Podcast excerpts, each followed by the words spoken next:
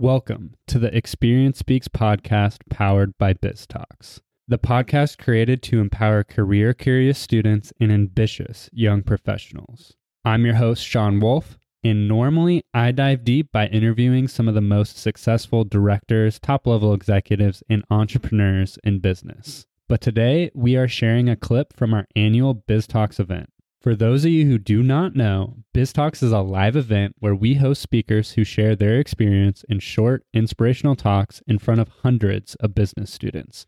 These talks are what inspired us to create the Experience Speaks podcast. This week, we are sharing Scott Bedford's BizTalk, which takes you along his entrepreneurship journey. I hope you enjoy.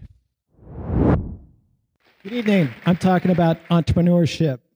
At the core of what entrepreneurs do they recognized the problem. In 1980, my fraternity, Delta Sigma Pi, had a really big problem. We didn't have money, we didn't have investment money for Pioneer Week. This is a big problem at Chico State.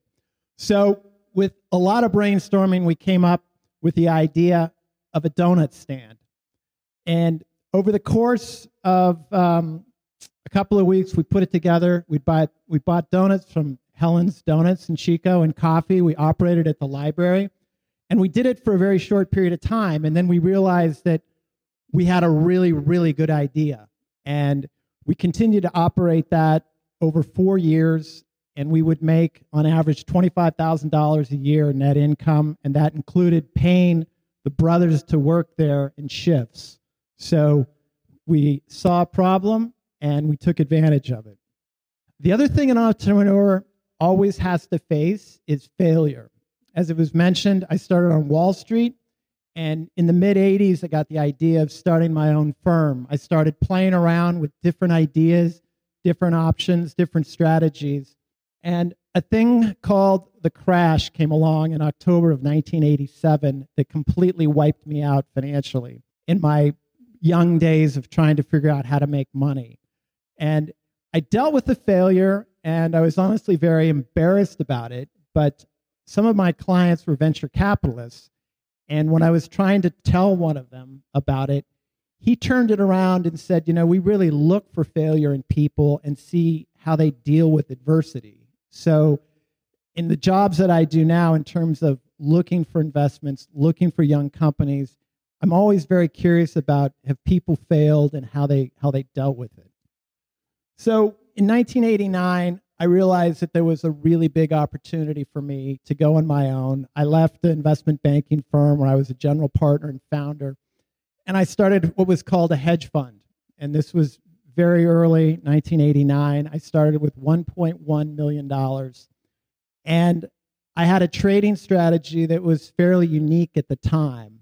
And I exploited different sort of underfollowed areas in Wall Street and over the next 25 years, I built a firm in San Francisco that had at the peak around $800 million in hedge fund money. I had 16 employees and I had three different offices. In 2008, I noticed that um, our returns as a firm were really changing. I mean, we came through the financial crisis actually in very good shape, but our overall returns, we had been averaging 20% a year after fees for investors, which put us in the top 1% in Wall Street in hedge funds. And so after 08, we couldn't seem to make money. And one day I was in Chicago visiting a client, and he said, I want to show you something. And so he took me downstairs, and we went into a room and it was a room just like this. And it was the start of what was called high frequency trading. And I walked into that room and I realized that what I did was over. My opportunity was gone. And so at that time, as an entrepreneur, you have to realize it's like, and be very aware of when the markets change, because if they don't, then you're going to get caught. So it took us two years to sort of reposition ourselves. And what we transitioned into was what is called a family office. But these machines are super, super, super fast, unlike anything. And if you follow the investment world, they have literally changed everything. So, about the same time the machines arrived on Wall Street, I had made an investment in um, a heliski business, and I have a real passion for skiing. And so I decided to become really serious about being a heli ski guide. And one of the things in my career as an entrepreneur that I really looked for and really sought out was mentors. And so I was very lucky over the course of my career to find mentors in the business world and outside of the business world that could really give me advice, not only about business, but about life. And one of my mentors told me, and I was 50 at the time, that just said, Look, you need to do things in your life that stretch you, that push you in directions that make you grow.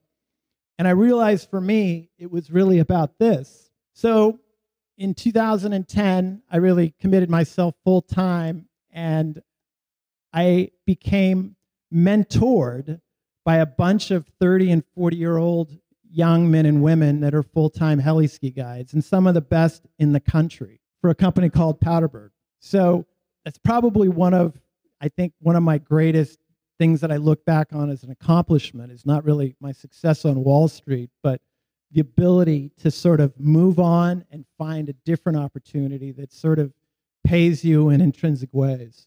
Final slide is sort of a collage of, I call this the life slide.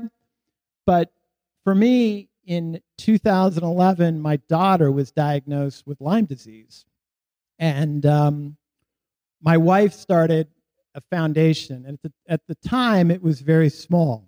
But LymeLight Foundation, which is in the upper left, and the pictures up there is, is the current staff, she's grown that into a national nonprofit. What Limelight does is we give grants to children that have Lyme disease that can't afford treatment. So over the history of the of the foundation, we've given out about 2.4 million dollars. And what's been interesting about running LymeLight, I'm the chairman of the board, but literally my wife does all the work, is I've run it like a business. And I think from that standpoint, we've been super successful in the way that we approach it and the way we've grown it.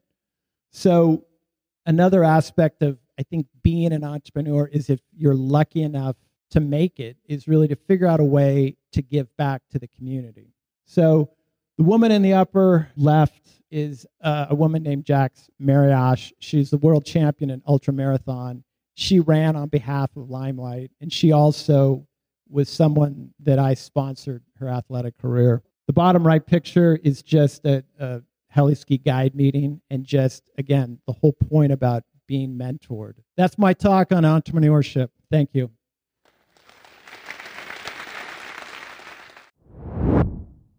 Well, I hope you enjoyed this Biz Talk. Posting these talks on the podcast is an experiment, so it will help us a ton if you can let us know what you thought by leaving a review. And if you really like what we're doing, please subscribe. In our last Experience Speaks episode, we had an in depth interview with Scott Bedford. If you haven't checked that out and you enjoyed this Biz Talk, I highly recommend that you go give that a listen. Experience Speaks is edited by John Chang. I'm your host, Sean Wolf. See you next week.